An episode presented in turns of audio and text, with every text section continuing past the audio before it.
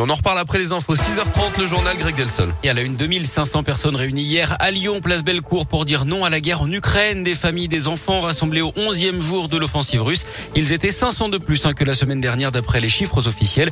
Ils étaient notamment venus réclamer la paix et demander à l'OTAN la fermeture du ciel pour faire cesser les bombardements. Sur le terrain, des pourparlers doivent reprendre entre les délégations russes et ukrainiennes aujourd'hui sans grand espoir. Les Russes qui accentuent la pression sur de nombreuses villes. L'évacuation des civils a échoué pour la deuxième fois à Marioupol hier. Odessa, le plus grand port d'Ukraine, s'apprête lui à être attaqué. Hier, Emmanuel Macron a eu Vladimir Poutine au téléphone. Une nouvelle fois, le président russe assure qu'il ne vise ni les civils, ni les centrales nucléaires, mais qu'il ira au bout de ses objectifs en Ukraine, soit par la négociation, soit par la guerre.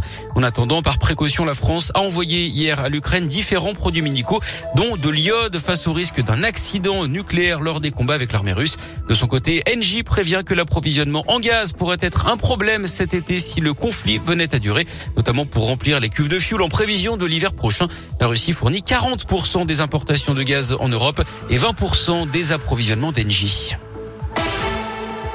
Jean Castex et trois de ses ministres à Neuville-sur-Saône aujourd'hui au nord de Lyon sur le site de Sanofi. Le Premier ministre présentera la stratégie maladie émergente et infectieuse dans le cadre de France deux mille trente.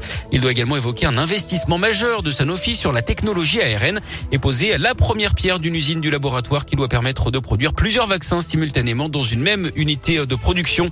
Une grande collecte de sang organisée aujourd'hui et demain au Palais de la Bourse, au Cordelier dans le deuxième arrondissement. Les stocks sont au plus bas. Le F S lance des appels régulièrement.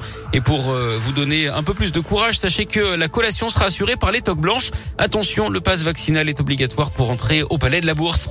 Dernier arrêt pour le train de l'égalité après avoir sillonné la France. Ce train pas comme les autres est de retour à Paris aujourd'hui à bord des expositions et des conférences sur l'égalité entre les hommes et les femmes réparties dans les six wagons totalement relookés.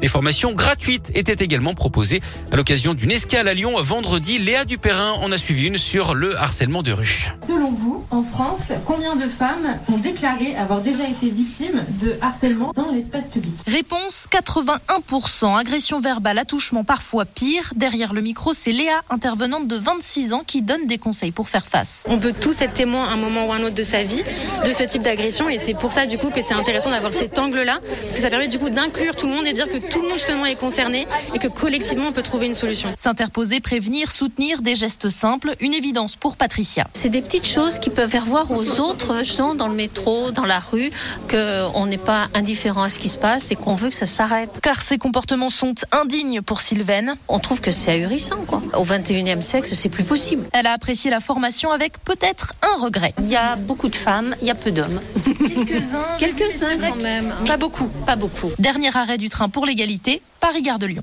C'est un reportage à retrouver donc sur radioscoop point com. Et puis en tennis, c'est une Chinoise qui s'est imposée à l'Open sixième sens. Shuai Zhang a mis fin à la superbe aventure de l'Ukrainienne Dayana Yastremska qui avait fui les combats en Ukraine avec sa sœur juste avant d'arriver à Lyon. Zhang s'est imposée en trois sept au Palais des Sports de Jarlan.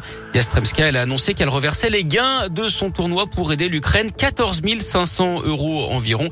RadioScoop était partenaire de l'Open sixième sens métropole de Lyon.